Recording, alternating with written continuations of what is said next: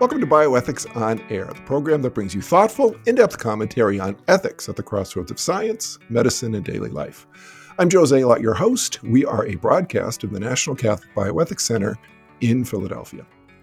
You may have noticed that Bioethics on Air has been on hiatus during the fall of 2023. The reason is that back in August, yours truly was asked to take over the role of NCBC Director of Education. And since that time, I have been focused on updating our NCBC certification program and moving the program to a completely online format. For information on the updated National Catholic Certification Program in Healthcare Ethics, as well as to register for one of our upcoming courses, please go to ncbcenter.org, hover on the Education tab, and click on Certification Program. We hope to resume recording Bioethics on Air episodes on a regular basis over the coming months. In August 2023, I recorded the podcast Update on UDDA Revisions and Concerns with Normothermic Regional Perfusion with pediatric neurologist Chris DeCock. In that interview, Chris discussed the state of proposed revisions to the Uniform Determination of Death Act, or UDDA, as well as both medical and ethical concerns surrounding a controversial procedure called normothermic regional perfusion, or NRP. This podcast is linked in the show notes. And I should mention that unless listeners are familiar with these issues, it probably would be a good idea to listen or listen again to that interview before listening to this one. In this interview, Chris returns to discuss three things concerning brain death. First, what happened with the UDDA revision process. Second, the new and might want to say problematic American Academy of Neurology donation by neurological criteria consensus guidelines. And third, informed consent challenges concerning how normothermic regional perfusion is being practiced in our country today. Krista DeCock, sorry for the long introduction, but welcome back to Bioethics on Air.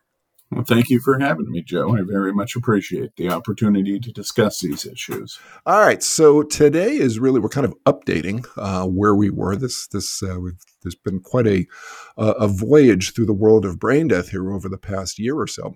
But as I mentioned uh, in the intro, back in August of 2023, the two of us recorded the podcast again, uh, update on UDDA revisions and concerns with normothermic regional perfusion. Again, linked in the show notes. Chris, first off, let's talk about the UDDA revision process. What ultimately happened um, with efforts to revise the Uniform Determination of Death Act?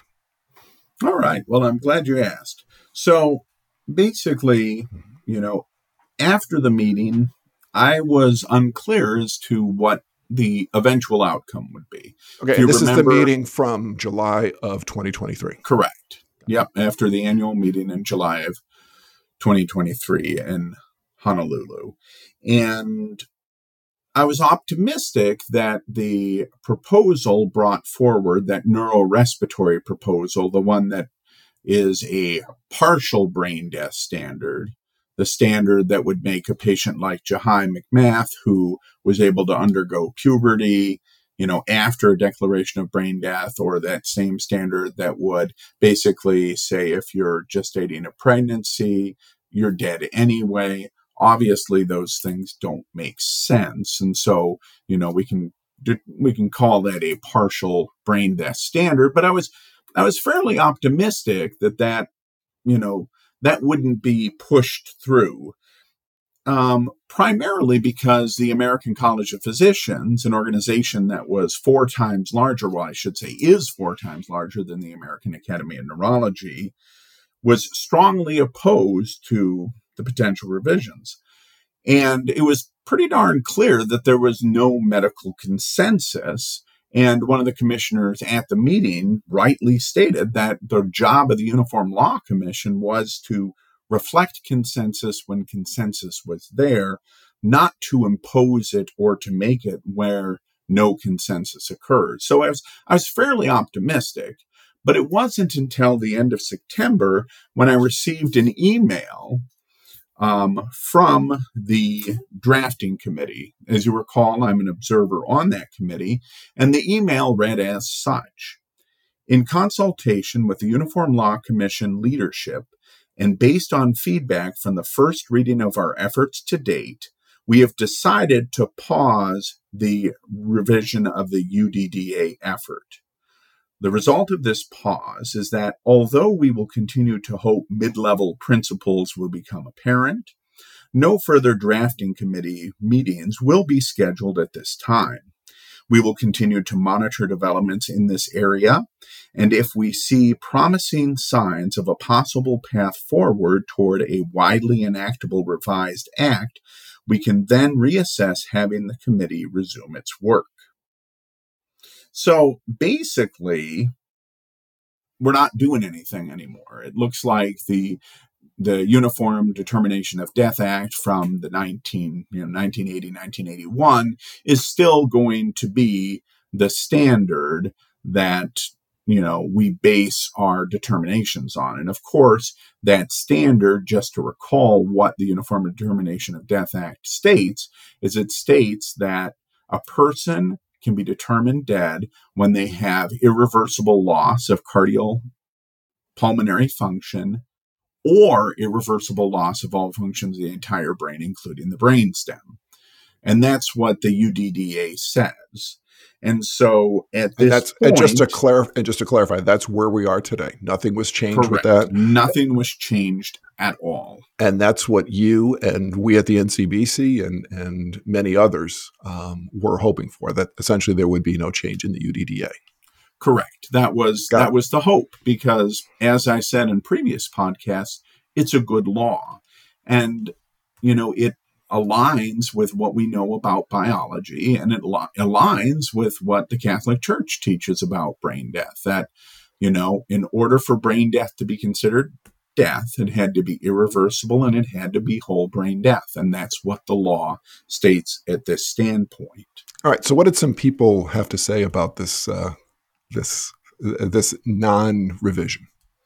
Well, um, Dr. Robert Truog and David Magnus, these are both big names in bioethics. Uh, Mhm. Dr. Truog um, actually thinks we should abolish the dead donor rule. Uh, he's at uh, Harvard, and um, David Magnus is the editor of the American Journal of Bioethics. So it's these big, big names. So they wrote an article uh, in the Journal of the American Medical Association about, you know, this non-starter event, and overall it was an okay article. And the problem is, though, of course, they glossed over the main issues and misrepresented other issues.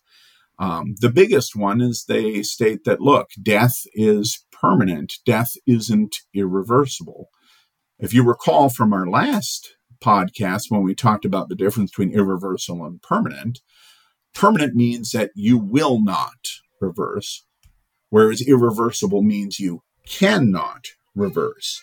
Mhm. And they talked about this article from Nature, which we had discussed in the last podcast, looking at pig brains after they were decapitated. And in that article, the results of that article states that you know their studies reveal an underappreciated potential for cellular recovery after prolonged whole body warm ischemia in a large mammal. That was their conclusion. What what does that mean in English? well, so basically, after they chopped off these pigs' heads and then reperfused them, there was some recovery of some cells. And so they're using that to state that, you know, death isn't, there's not a moment of death. You know, we are just deciding that death occurs at this point, but, you know, since there's potential recovery for a long time afterwards, well, then we got it wrong. Death is really more permanent as far as brain death is concerned. And as I said before, it, it, it just doesn't work for the brain. I mean, there's a number of reasons why it doesn't work for the brain. And, and we'll talk about those later in the show. But, you know, Truog and Magnus, just like, you know, they did in the UDDA, they were both observers as well um, said no we need to change death from a irreversible standard to a permanent standard so they actually said in this article that oh death has always been a permanent standard well that's not true you know now with cardiopulmonary death, there is a shred of truth there. We talked about this before. A do not resuscitate order means we're not going to resuscitate a patient, whereas we could resuscitate a patient. But like I said before, it's not like we're resuscitating a brain. You know, the brain undergoes liquefactive necrosis where the cells die liquefied and are flushed out of the system. That seems pretty irreversible to me.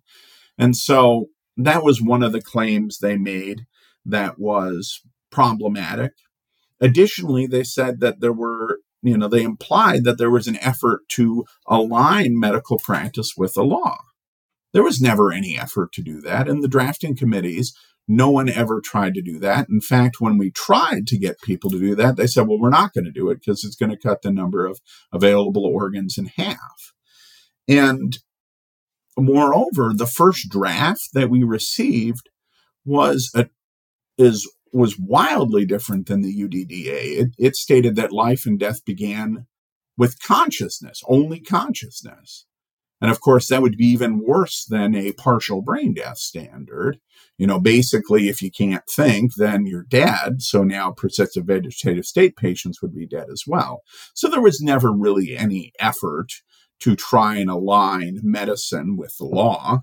Yeah. And they also erroneously stated that, well, actually fulfilling the criteria of the law would just be too hard. You know, we'd have to test all of these functions of the brain. The problem is, it isn't. It's not difficult. Um, Dr. Somesi and I, you know, wrote an article about this in neurology. We've got another one that's coming out in chest. And you know, expanding testing isn't difficult. The only thing that's difficult is that the people that want to change the UDDA don't want to do more testing. They want to do less testing. Hmm. And what you know what I find particularly disappointing about you know Truog and Magnus's article is they never give a justification so why they wouldn't try to bring medicine in line with the law. You know, it's just they they put up all these barriers and then they don't justify it. And actually, I was talking with um, the former president of the Catholic Medical Association. The way the article's worded it, it makes it sound like the Catholic Medical Association was in favor of these revisions. Well, that's clearly not true. As right. we know, they wrote, you know, statements against these revisions. They were in favor of opt-outs. You know, so if people didn't believe that brain death was actually death, that they could opt out, but they were in no way in favor of these revisions. And the other thing that they didn't do in this article is they completely failed to mention the American College of Physicians statement that said, look, you can't do this. I mean, that's the thing that really brought this to a screeching halt. You know, if you've got an organization that's four times larger than the American Academy of Neurology, it's the second largest physician association, you know, apart from the American Medical Association saying you can't change the UDDA. I think they should have included that in in their article, in their response to this non-starter of the UDDA. And you know, if you actually look at the numbers, if you go to the Uniform Law Commission's website and you look at the number of comments they received about revising the UDDA, they received 60 second, 67 comments to date. 82% were opposed to adopting a less rigorous standard than the UDDA. And of course, Truog and Magnus don't mention this fact as well that there is an overwhelming, you know, opposition to changing, you know, the UDDA. Yeah.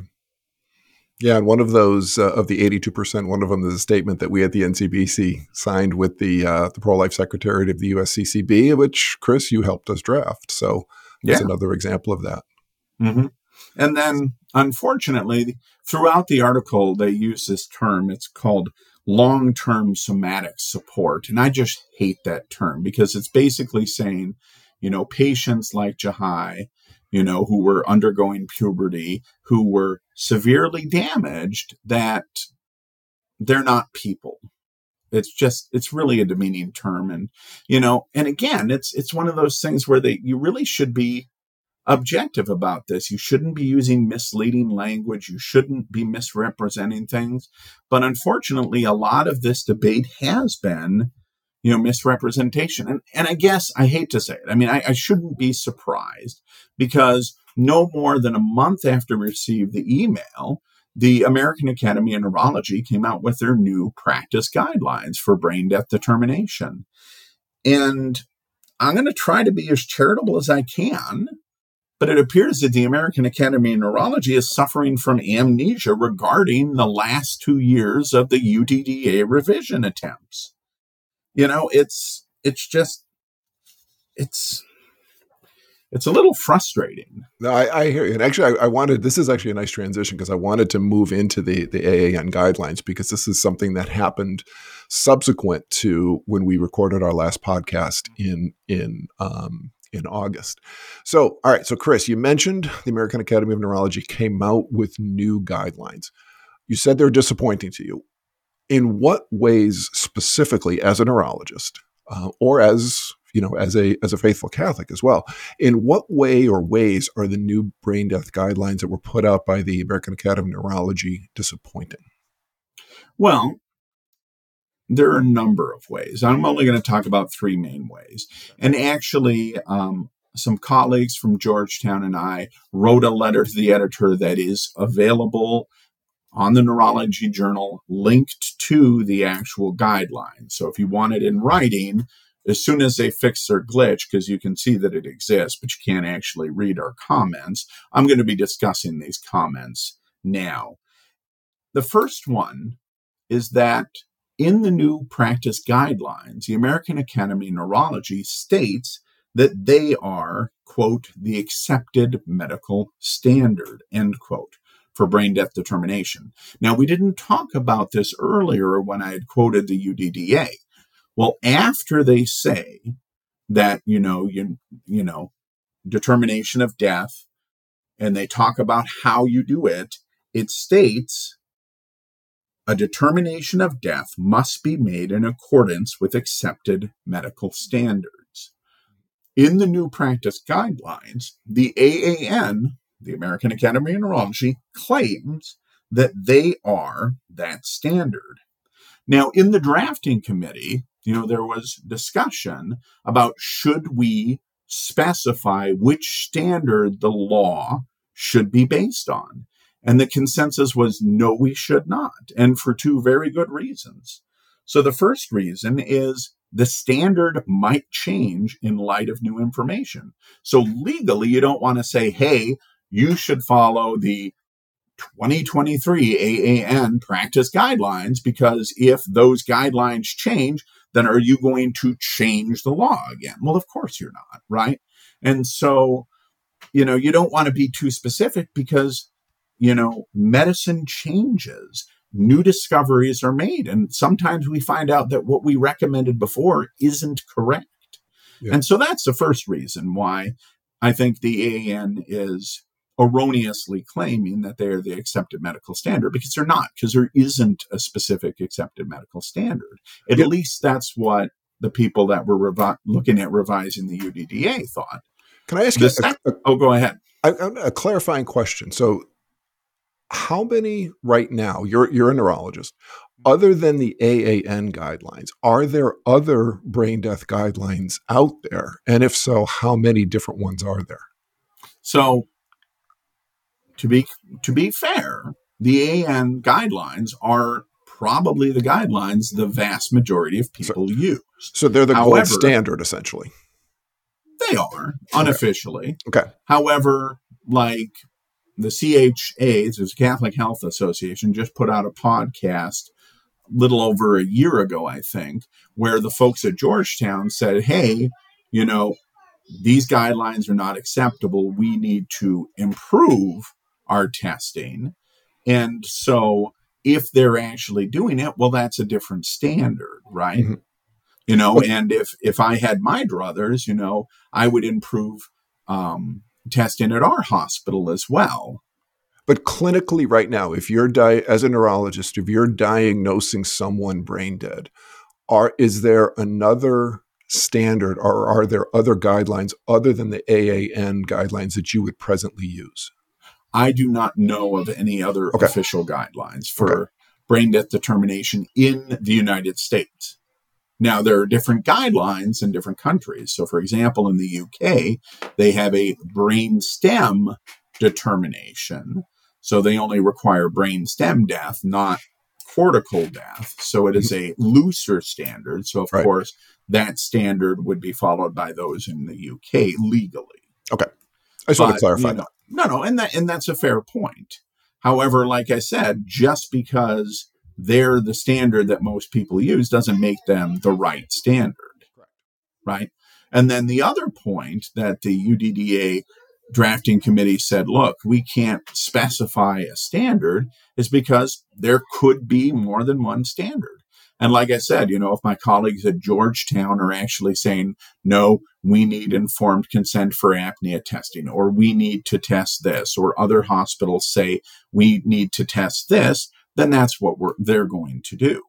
And to be clear, it's based on hospital policy. So a hospital decides which standard they're going to use, whether, you know, whether or not it's the AAN practice guidelines or a different set of guidelines. So, you know, so it's, yes, the AAN guidelines are the most common guideline, but it's pretty well understood that they're also insufficient in doing what they're supposed to be doing. Yeah. Well, tell us a little bit more about this stuff. Yeah, yeah, actually, in your notes, um, you sent me there was a, an interesting case that came out of Nevada, and I was wondering if you could tell us a little bit about that. That is a very interesting case, and we actually did discuss it in the drafting committee for the Uniform Determination of Death Act. So it's a case from 2015. It's um, in re guardianship of Hailu. So what happened is there was a 20 year old woman who was in a terrible um, accident. I'm not exactly sure what the accident was. Is this Well- Hailu? Is this Hailu. Hailu? She's the patient. Here? Yes. Okay.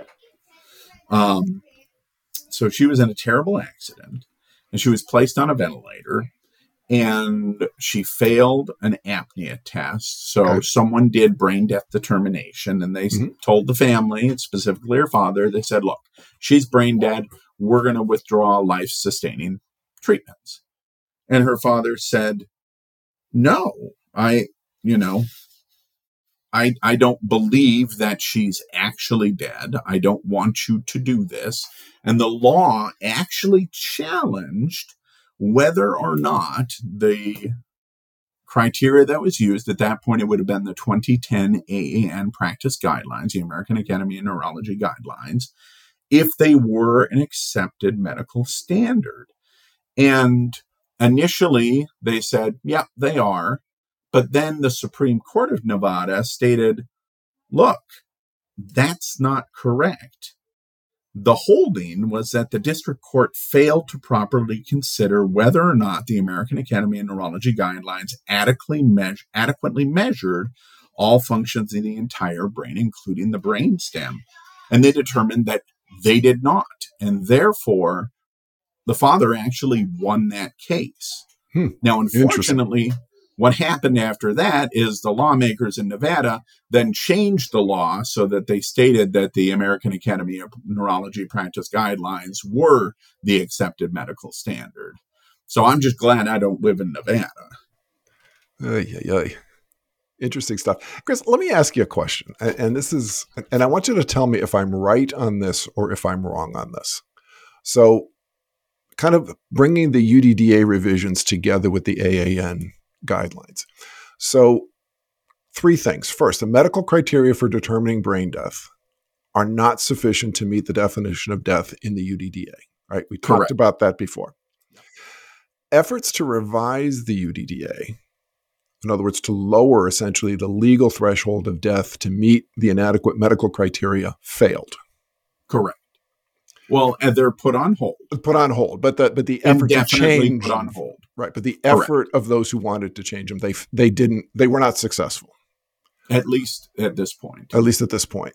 So then the AAN immediately afterwards. Now, I, I recognize this has probably been in the works for a while, but the AAN adopted new clinical guidelines that essentially accomplish what could not be accomplished by efforts to revise the UDDA.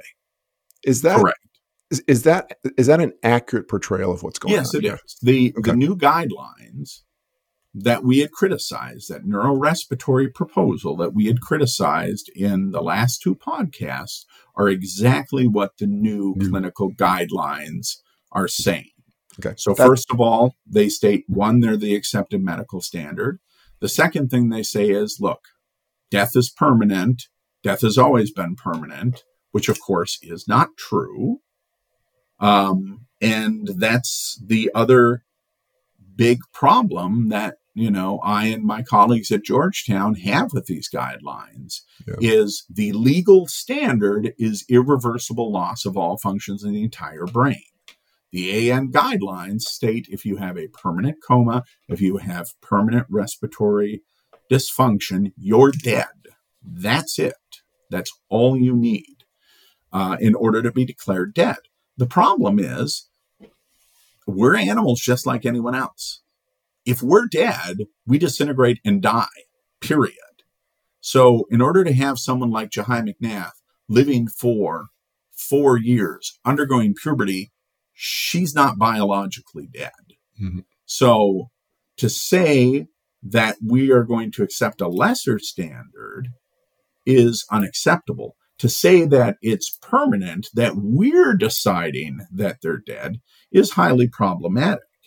Now, I had said before that, you know, a permanent standard in brain death doesn't make any sense. Well, the first thing is in the actual guidelines, you have to rule out reversible causes to make sure you don't have a false positive, right?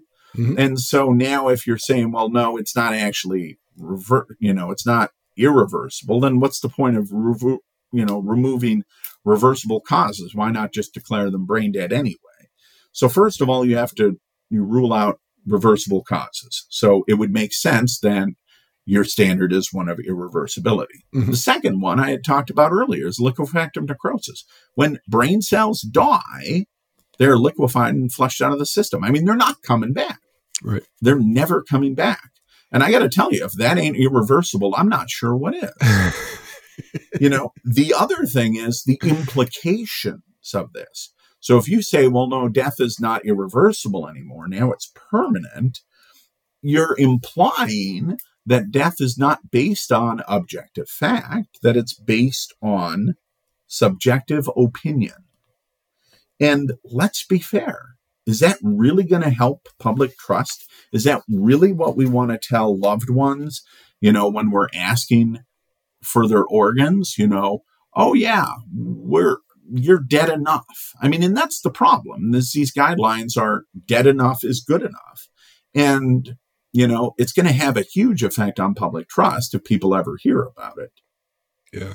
Chris, you mentioned in the last podcast, and I think it's just worth mentioning here that kind of in a practical sense, that irreversible means one cannot resuscitate another, whereas Correct. permanent means we will not resuscitate another. Correct. Yeah. And and that's really important because will not implies that we could, but we're not going to. And like I Right. said, we do that in cardiopulmonary death. Maybe we shouldn't, you know, but that that sort of standard doesn't work for brain death. It just Right. never has worked. Yeah. And the third thing I was going to say, is, there's more. Oh my goodness. It's like we were. the third thing is that the new guidelines blatantly ignore the role and the significance of persistent hypothalamic function. Yeah, and this is this is a big one. We've talked about this in the past. Yeah, so let's Oh, talk yeah. about that. Talk about this one. This is this is a good one. So, so they use this term. We had discussed it last time about the brain as a whole is dead.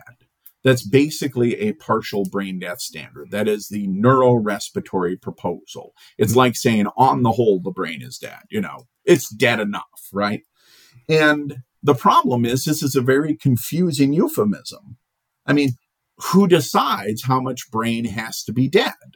Right? Is it is is is it enough to be dead? I mean, they say, well, you know, neurologists practice this way, and so you know, it, it must be good. But the problem is it, it really begs the question, you know, how much and what parts of the brain must be dead in order to decide that the brain has, you know, met that legal standard, you know, loss of all functions in the entire brain, including the brainstem.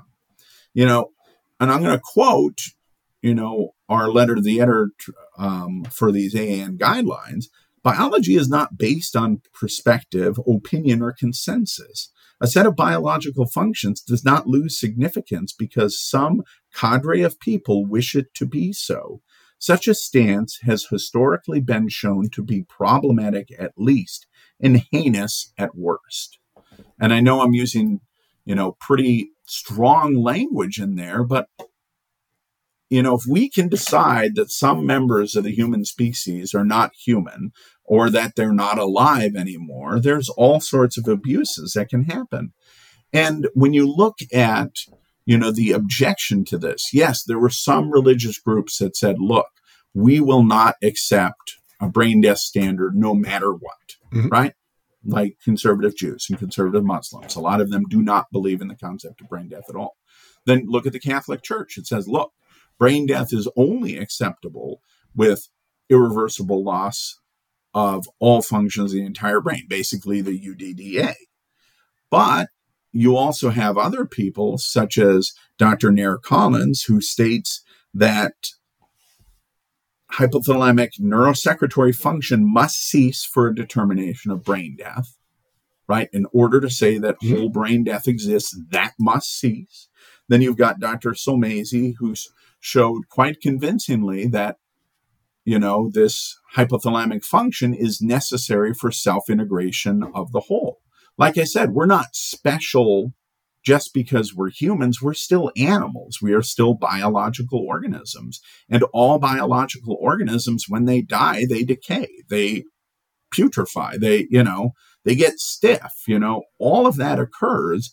And to state that we're different, that it has something to do with our ability to communicate is just not biologically true. Hmm. And the American College of Physicians, like I said, stated you can't do that. They said the standards for determining death should not be changed to accommodate testing approaches. Instead, testing should be more sensitive and specific to meet the standards for the determination of death. And the standards, the legal standards, are those of whole brain death. And the AAN is ignoring this. And like I said, in ignoring this, they're ignoring 82% of those comments that said this standard is unacceptable.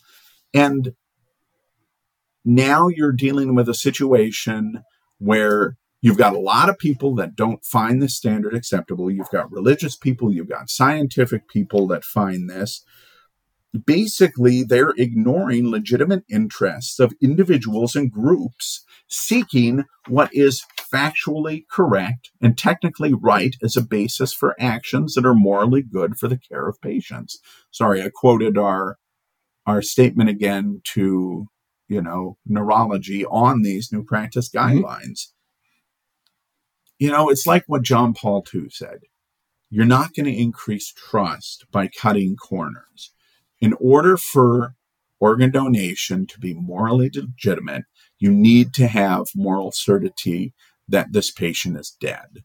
And in these new guidelines, they're abandoning a criteria of certitude and they're trying to sort of, you know, push it under the rug.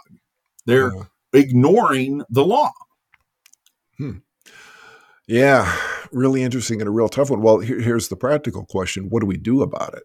Um, or what can we do about it? Um, particularly when it appears, it appears at least anyway, that the American Academy of Neurology is ignoring those. Maybe that's a bit strong. I don't know, but ignoring those who don't agree with it.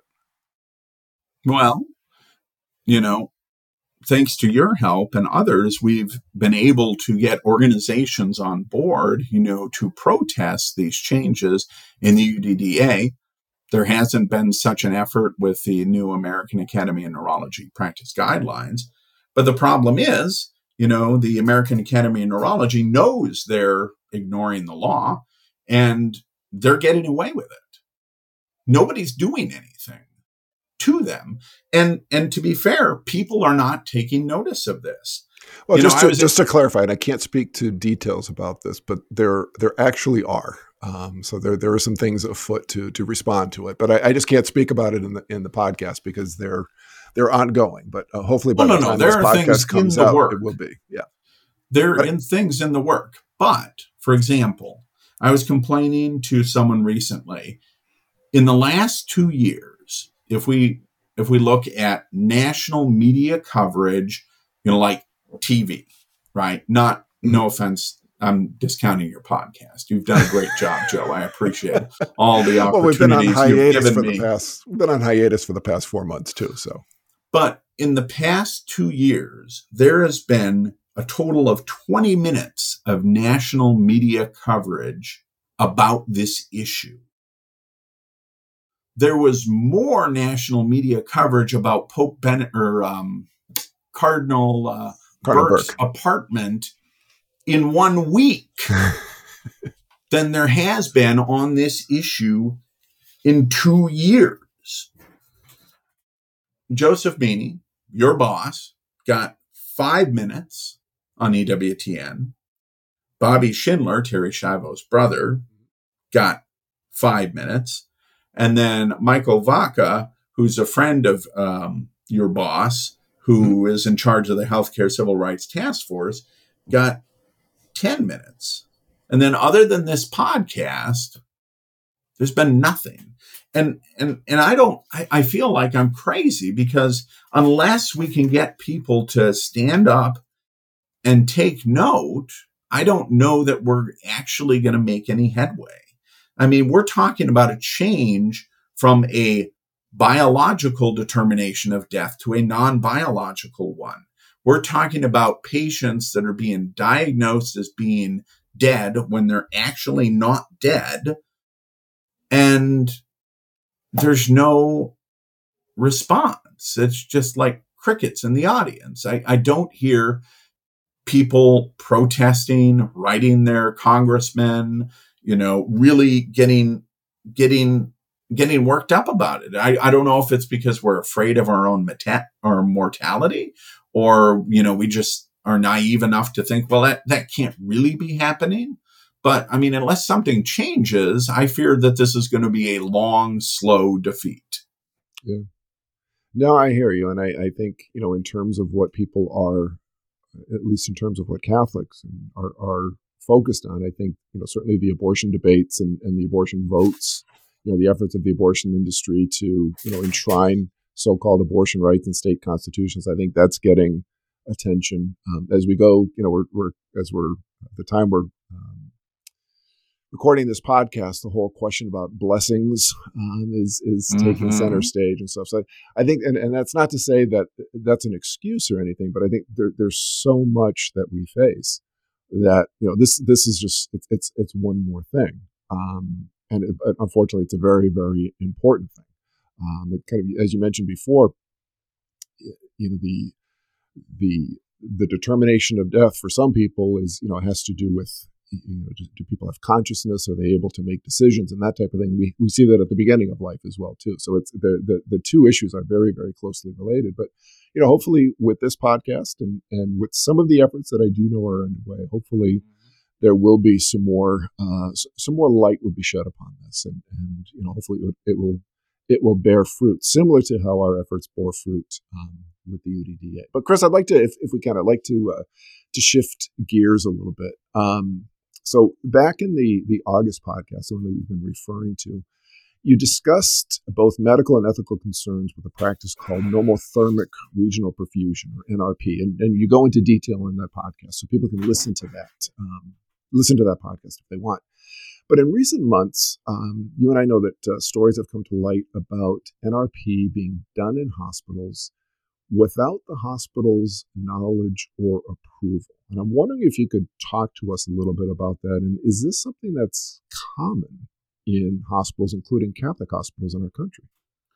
Well, I know about three hospital organizations for sure where this has occurred, where all of a sudden it's a surprise to the hospital. They had no idea that the organ procurement organizations were coming in and, you know, doing this procedure. Now, to be clear, uh, for the listeners, you know, we've been talking about brain death determination. This procedure, this normothermic regional perfusion, occurs after cardiopulmonary right. death.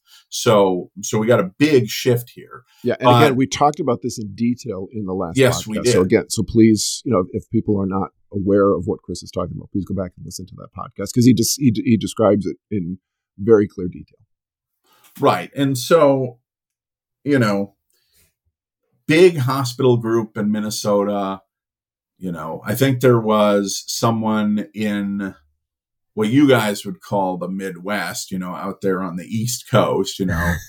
Um, there was another hospital. Um, I know of yet another hospital. A colleague of mine down at Baylor told me about some uh, hospitals that this has occurred at. I don't know if Baylor was one of them or not, but you know, I find it troubling. First of all, to have someone coming in doing something in a hospital and the hospital doesn't actually know what's going on. Because ultimately I, from a legal standpoint they're liable right? You're mm-hmm. using that hospital and from a moral and an ethical standpoint they're liable as well. You know you can talk about cooperation with evil. It'd be like if someone came into a catholic hospital and started doing abortions. That would be a big deal and we mm-hmm. know that this has happened in at least three hospitals. And I say at least because the normothermic regional perfusion happened. Correct. This, not not yeah, the yeah. abortions. Just to yeah, clarify. Just to right. clarify. Just clarify. So we know that this has happened in at least three hospitals. I am very sure that it's likely happened in a lot more. And let's be fair, people aren't going to be advertising, oh yeah, we're not actually taught telling the hospitals what we're doing in their hospital. And, and that's really problematic for a number of reasons. Now, one of these hospitals was a Catholic hospital. Now, there's no specific uh, ethical and religious directive that talks about normothermic regional perfusion. But as there are medical debates on whether or not the patient is actually dead or not, there is an ERD that states that, look, organ donation can only occur when the patient is dead. Right. And so right that right off the bat, if we're not certain that the patient is dead, now you're violating your ERDs in your Catholic hospital. And ERDs, to be clear, are ethical and religious directives for Catholic hospital, um, it, healthcare systems or something like that. It's, it's a long name. It's put out by the uh, the USCCB, uh, the United States Conference of Catholic Bishops, and hospitals are supposed to you know, follow those ethical and religious directives. Yeah, so it's the ethical and religious directives for Catholic healthcare services. And the particular directive that you're talking about is Directive 62. Well, good. I'm glad you can quote them. I cannot. I know that there's a problem, but I can't we, quote the exact. We see them so often. It's like, uh, we, we can know them by heart. Right. Anyway, sorry, sorry, and, Chris. Go ahead. And and moreover, you know, not only did we discuss last time that you know, you know, there are problems. It's not just a religious problem either. Again, the American College of Physicians came out and said, look, we can't actually be doing this. So this is a procedure where there's no medical consensus either. And if you've got a procedure where there's no medical consensus, why are you, first of all, why are you doing it? That would be the first question. But why are you not telling hospital organizations that you're doing it?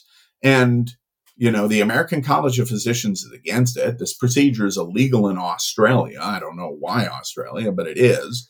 And not surprisingly, this procedure has support from, you know, the Society for Transplant Surgeons, the American Society of Transplantation, and the Organ Procurement and Transplantation Network. And what's troubling about all of this is there doesn't appear to be some transparency because a hospital should know what's going on. And so the people that are doing this are not being transparent. And it appears that the organizations that are in support of this are not necessarily transparent either. I have a colleague who wrote a very important paper that will be published soon talking about normothermic regional perfusion and the the American Journal of Transplantation rejected it. Now, if everything's on the up and up, they should be the first ones accepting it to show, yeah, no, this is ethical. We're okay. You know, they should be willing to have dialogue about the ethics of this. And unfortunately, it, it kind of reminds me of Hamlet. It sounds like something is rotten in the state of Denmark. Yeah. I hear you. So, so Chris, what you just said begs a question. So, if hospitals and physicians aren't aware of what's happening with normothermic regional perfusion, what about patients? I can only presume that patients do not know. Um, and there's there's a debate about how much you should tell the patient. So a lot of the transplantation societies are like, oh, you don't want to undo unduly burden them with excessive details. But the problem is even those in favor of normothermic regional perfusion um, specifically a paper published in 19 stated, and I'm going to quote, they said, the decision makers must understand donation after circulatory determination of death procedure well enough to provide genuine authorization. Well, if families aren't aware, and I know in one of those three hospital systems, a family had no idea what was going on, and I hate to say it, I imagine that in those other hospital systems and probably mm-hmm. many more, the families are not aware of it. I, I, I, I hate to say it. I think the biggest reason is because if someone told me that, look, after your loved one dies, we're going to put tubes in them. We're going to wait five minutes. We're going to restart their heart. We're going to clamp the arteries to their brain because if we don't do that, their brain might actually recover when we start pumping, you know, you know, when we start, when we restart the heart or use the heart lung bypass machine in order to do it, I, I, I can't imagine someone's going to be like, oh, that's great. That's exactly what my loved one wanted. Eh, oh, and by the way, they might actually feel it. You know, I have a feeling, and again, I don't have data, it's purely conjecture that, you know, they're not telling because, well, if you tell someone that, they're unlikely to be willing to let that be done to themselves or to a loved one. And the other problem with this is that you, you say, are the, are the families aware? Well, informed consent is not actually obtained for organ donation. There's assent usually. Or, for example, like in the United Kingdom, everyone's automatically an organ donor unless you opt out. And so to say that patients in other procedures, not just normothermic regional perfusion, have true informed consent of what's going on, I don't know that that's even being required because they're saying, look, you said you wanted to be a donor, you wanted to give the gift of life. You know, I put that in quotes, um, euphemistically, the gift of life uh, on your driver's license. That's consent. Well, it's not. It's assent, and and no one in the medical community thinks that assent is consent. Can you actually can you speak a little bit more about that? I mean, you're making a distinction between informed consent and assent, and and if you could just talk a little bit more sure. about what you mean there. So, informed consent is basically you go in, they say, "Hey, we're going to do X, Y, and Z to you. Here's what could happen. Here are the benefits. Right. Here are the burdens. Here's the effectiveness of this treatment." Right. And you say, okay, I'm willing to accept the risks and the benefits that are associated with this. With organ donation, you know, I know that the DMV isn't discussing normothermic regional perfusion. They're saying, hey, do you want to give the gift of life? Or, like I had joked previously, you know, my mother in law was at the DMV and they asked this elderly woman in front of her if she wanted to be an organ, if she wanted to donate her organs. And she said, no, I'm using them well, clearly she didn't understand what they were asking. And I and I hate to say it as much as I love the DMV, I'm not guessing they understand what they're asking either.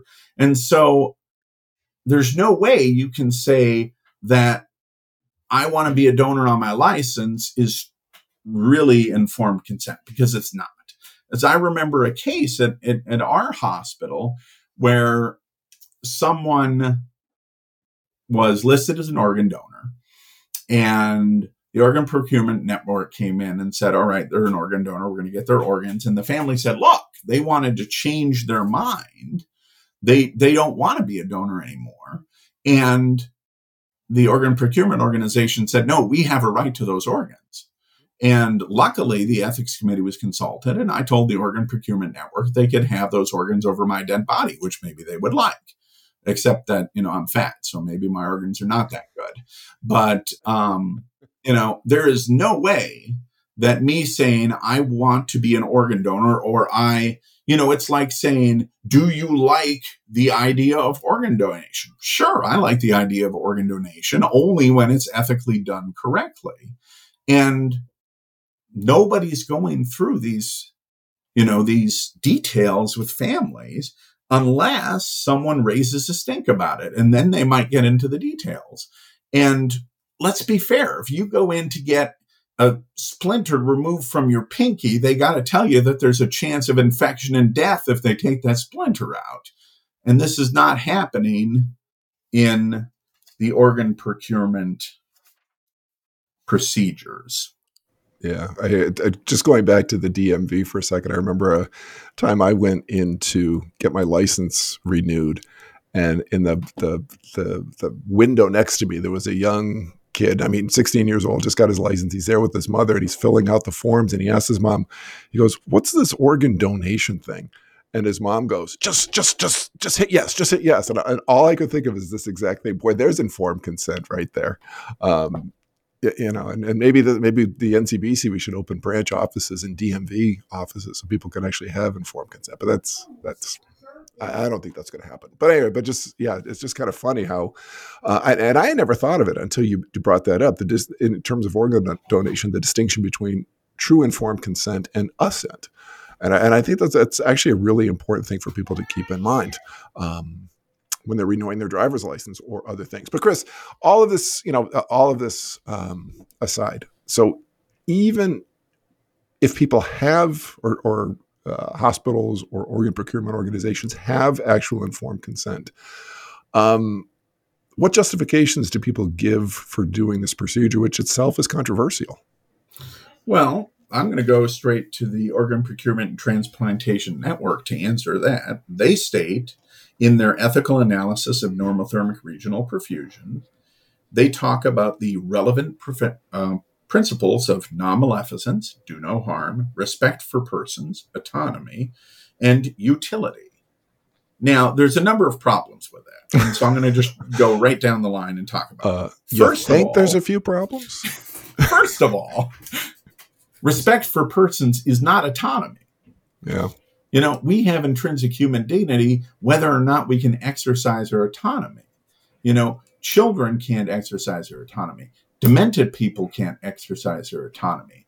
You know, there are disabled people that cannot exercise their autonomy. That doesn't make them any less of a person because they can or they cannot exercise their autonomy. Well, actually, why, in the world of secular bioethics, that is well, the case. No, I agree. Yeah, but we know that justice actual justice, not Rawlsian justice as fairness crap, but actual justice is based on respect for the intrinsic human dignity of every human person by virtue of the fact that they are a human.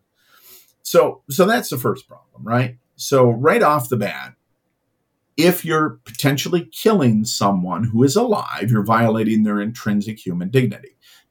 Secular bioethics would say, well, no, they're not exercising their autonomy. Therefore, we're not actually violating it. And they want it to be an organ donor. So, therefore, we need to make sure that we do whatever we can to make their wishes come true. Well, the other problem with that is we're not little gods. We can't ask for anything we want, nor should we be given anything we want. And so, as a physician, if a patient comes in and wants me to do something harmful to them because they want it, my answer is no. You know, I am called by my you know, patient physician relationship to what is determined to be beneficence and trust. You know, people trust me to do what's right for them.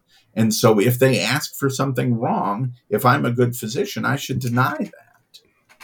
Now, the second problem with their um, statement is they say, look, we're not harming them because they're already dead. Well, again, it's been shown that, well, they're probably not dead. Otherwise, why would we be clamping the arteries to the brain to make sure that the brain doesn't recover? And so that's their, well, we're not harming them. And that goes back to what Dr. Truog said before that, you know, the only real harm in these situations is not honoring their autonomy. So now autonomy becomes non maleficence. Then, lastly, oh, and another thing about autonomy is it's not a positive right, it's a negative right. Right? So mm-hmm. I have the right to say, no, you won't do this thing to me, but I do not have the right to demand what you do to me. Right? I mean, that's the difference. If you look at law, autonomy has never been considered to be a positive right. And that's what people are saying is that autonomy is a, a positive right, but it's not. It's a negative right. Then, lastly, they talk about utility. Well, last I, I knew that utility wasn't really an ethical um, norm. Now, utility is important. Don't get me wrong, and I, I see you smirking there, Joe.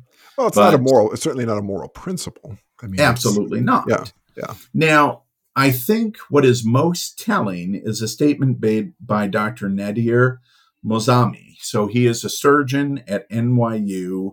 Um, is it Langone Health or Langone Health? I don't know how you say that. Anyway, he's one of the people that started doing NRP, normothermic regional perfusion in the United States. And he states, you guys can sit in your offices worried about the ethics of something but you've never had to walk into a room where you were facing a patient with a family who's dying, who's been waiting for an organ, and who is not going to get an organ, and that patient is going to die. If you've ever experienced that in your life, you will never tell me that what I'm doing is unethical. So, right off the bat, he is treating people, vulnerable people, as mere means to help others. I mean, that's what happens all the time. I mean, we violate intrinsic human dignity to say that we're helping other people. But as you and I both know, I mean, and this is, you know, philosophy 101, you don't use a bad means to get a good end. That just doesn't happen. And if you look at the Catechism of the Catholic Church, they state and I believe it's what it's 1907. I, I don't know. Do you have your catechism memorized as well as your ERDs? No, there's only 77 ERD directives. There's about 2,800 so, paragraphs in the catechism. So, so it, it is 1907. I looked at my my source. It said first, the common good presupposes respect for the person as such. In the name of the common good, public authorities are bound to respect the fundamental and inalienable rights of the human person. And they go on to quote Gaudium et Spes, if I'm saying that correct, by Pope Paul VI, where he said that the order of things must be subordinate to the order of persons and not the other way around. So the simple way of saying is you can't kill someone to get their organs, no matter how much good it's going to bring about. Right.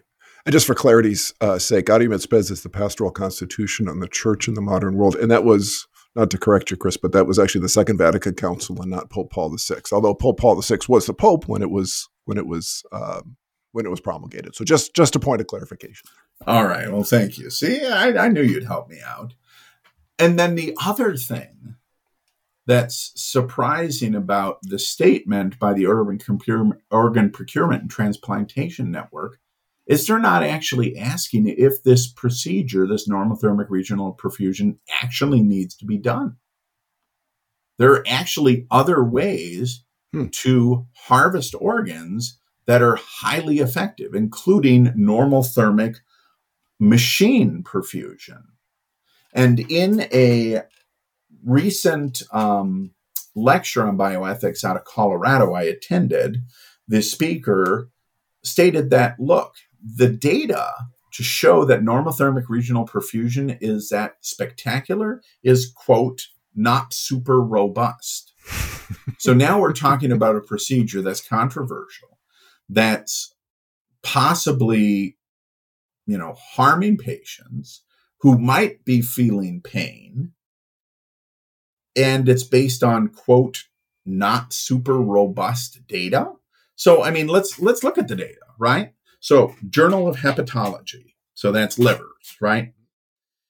They found that graft loss, so that's when the organ, you know, fails, was 12% in normothermic regional perfusion versus 24% in super rapid recovery. So that's not even the best standard. So that's the run of the mill standard. So the difference between 12% and 24% isn't great. I had referred to normothermic machine, machine perfusion. So let's look at that. So that's where you take the organs out and you put them in a machine and you warm up the organs as opposed to putting the organs on ice. Well, in the Annals of Surgery, a study done in 2022 looked at the transplant survival between the standard procedure, which is the static cold storage, normothermic regional perfusion and normothermic m- machine perfusion. So when you look at the six months outcome, the difference is 87% versus 94% versus 90%. So again, that's cold versus NRP versus NMP. So Chris, can I, can I just can I just clarify? So cold, it's an, it's eighty. The cold uh, storage. The cold is eighty seven percent. That's success Normal, rate. That's the um, success rate? Yeah, that's survival. Survival. Okay, so with cold right. transplant with, survival, it's 87%. With cold so storage. You organ out, you put it on ice. 87%. 87% at six months. Normothermic 90, regional perfusion is 94%. 94% at six and, months. And, and normothermic, mach- machine perfusion is 90%. 90%. Okay.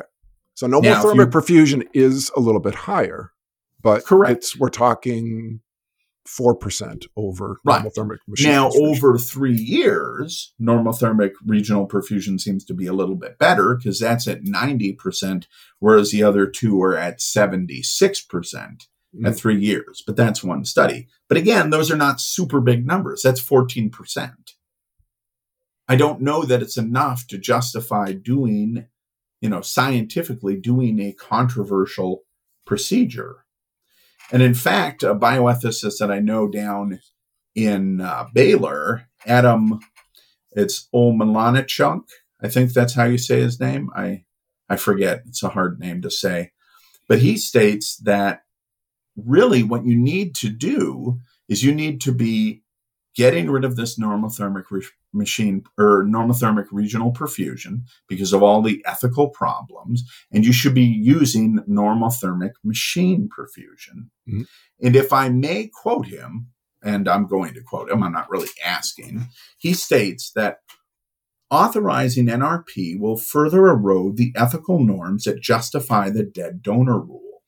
This is because NRP requires transplant surgeons to take actions on the donor's body to ensure the donor stays dead by causing a certain kind of death to occur via occluded blood to the brain, unverified brain death, rather than by allowing the ischemic effects secondary to the loss of circulation to occur in the whole body. NRP involves medical intervention to facilitate just the right kind of death to maximize organ transplant, and therefore violates the dead donor rule. The ethical issues at stake are those related to the justi- justification of the dead donor rule, the protection of donors from homicide, the elimination of conflict of interests among physicians, and the preservation of society's trust in the transplant system. The assumption behind the rule is that no one's life is worth less than the organs inside their body, no matter how diminished the quality of one's life may be, and therefore one's life cannot be sacrificed for the good of another's. This is an ethical pillar of transplant medicine. If the reasons for the death declaration are inconsistent with the dead donor rule, the procedure risks compromising these values and causing a drop in donation rates. Wow. Unquote. Yes. Hmm. He said it very well. Said it very, Um, very well. And then what's interesting is a and and he actually he and I disagreed on the the revision for the UDDA. He was an observer as well. Another observer, Thaddeus Pope, in Minnesota, who also was eh, highly in favor of the um, the neurorespiratory proposal, you know, paraphrase. I'm going to paraphrase him. He was at that lecture I attended, and he stated that it seems we violate the dead donor rule in at least three ways. One, it is unclear that NRP donors are really dead. Two, we do pre mortem interventions like heparin, and I may add surgical prep and possible cannulation in NRP. So you're doing something to the patient to facilitate a procedure that doesn't actually help them Right. Yep. and potentially could harm them. Mhm. And then he said, three, brain dead donors are not legally dead because the guidelines do not require cessation of all function of the entire brain since they ignore hypothalamic functions. So it looks like even the secular bioethicists are well aware that this procedure and the AAN guidelines, not that, you know, we need to go back there again, violate the dead donor rule. Right. And Crazy actually, stuff. what was what was interesting is the speaker who presented in Colorado stated that we needed to abandon the dead donor rule because that demanding a precise moment of death actually restricts the patient's autonomy. That was his rationale. Wait a minute. Say that again. That that's too good not to read. Demanding a precise moment of death restricts a patient's autonomy. So, since they want to be donors, even if they're not really dead, we should declare them dead so that we're respecting their autonomous decision. And the thing is, this can be done well in high, in, in ethical ways. Right. I believe that normothermic machine perfusion is ethical, and you can correct me with if I'm wrong. But you know, you're declaring someone dead, you're waiting a prescribed amount of time, and you're removing the organs. I mm-hmm. think that that's completely ethical. And if you put them into a cold storage or you put them into a machine that warms them up, I don't see how that's not ethically an okay procedure to do. Yeah, it's done. I mean, as, as again, as long as you know we've determined with moral certitude that the patient has died, you you know the organs can be procured, and and certainly they could be you know perfused in a machine, and you know there, there's no ethical issue with that. Um, with the with the normothermic machine perfusion, there's no issue with that whatsoever, as far as I know. Right, exactly. And that was my understanding as well. So, Chris, let's let's kind of bring this to uh, kind of bring this to uh, to an end here. Um, final words of wisdom for our listeners. What what should what should people take away from all of this? Well, I'm going to leave you with a story. So I Oh, was boy. talking with some colleagues, and I told them that according to my driver's license, I'm an organ donor. And they were concerned about my safety. And they said, How can you do that? And I said, Look,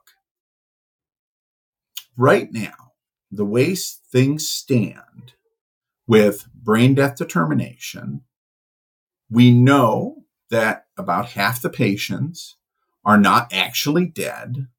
And so, if you're not actually dead and we take your organs, we're killing you. So, organ donation, according to JP2, is only acceptable when moral certitude exists.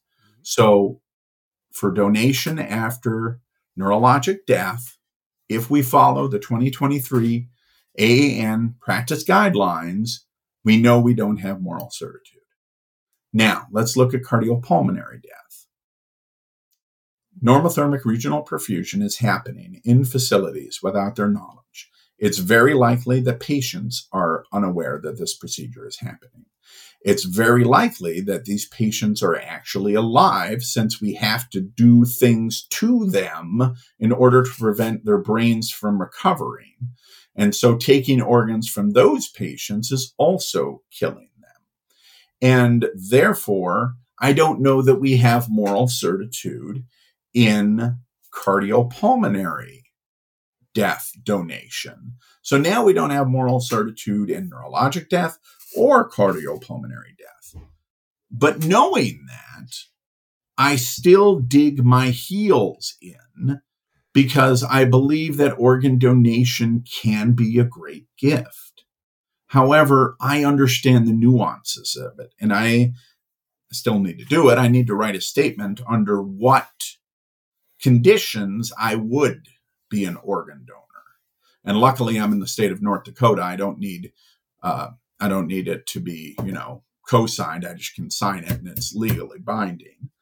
But as a physician, I don't know that I could ever recommend that anyone would be an organ donor.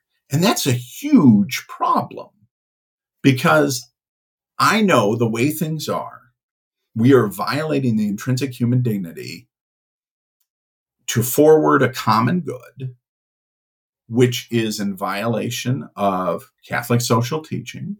It's in violation of the dead donor rule. And as great a gift as it is, killing someone to harvest their organs is still killing someone. And so, so in the end, even though I'm digging my heels in, my colleagues are right to be concerned for me because having the donor status on your driver's license isn't a safe thing to do because we don't have moral certitude that you will actually be dead when they harvest your organs, both by the brain death standard and by the cardiopulmonary standard. Now, I, I have to say, um, you know, these, these views are my own. I'm not, you know, these are not necessarily the views of, you know, the hospital I work for or the university I work for. But as a physician, trying to take care of my patients, especially since my patients are children. But I mean, let's be fair, we should be taking care of all of our patients. I, this, this very well may be the death knell for organ donation in this country. I, I just don't know how the Catholic Church could support this. Very, very interesting, Chris. I'm wondering if uh, we're going to start getting calls or emails on our consultation service about this question, um, either as as a result of this podcast or as people you know get wind of and really learn about what's happening uh, in the medical field surrounding brain death. So. Chris, uh, once again, thank you for joining me today on Bioethics on Air, and we'll, we'll, I'm sure we'll probably speak to you again. All right. Well, thank you very much. I really appreciate you taking the time to let me come on your show. For more information on the topics discussed today and other bioethical issues, please visit our website, ncbcenter.org, where you can subscribe to our newsletter, as well as our publications Ethics and Medics and the National Catholic Bioethics Quarterly. The views expressed on Bioethics on Air are not necessarily those of the National Catholic Bioethics Center. If you have comments or questions about this or any of our podcasts, please contact me, your host, Joe Zalot, at jza lot at ncbcenter.org. Archived editions of the podcasts are available on our website. Please hover on the blogs and podcast button on the main page, and then click Bioethics on Air. Finally, if you enjoy our podcasts, please subscribe to them. And if you would like to support them, as well as the mission and ongoing work of the NCBC, go to our website, again, ncbcenter.org, and click on the red Donate button. Thank you for listening, and may God's peace be with you.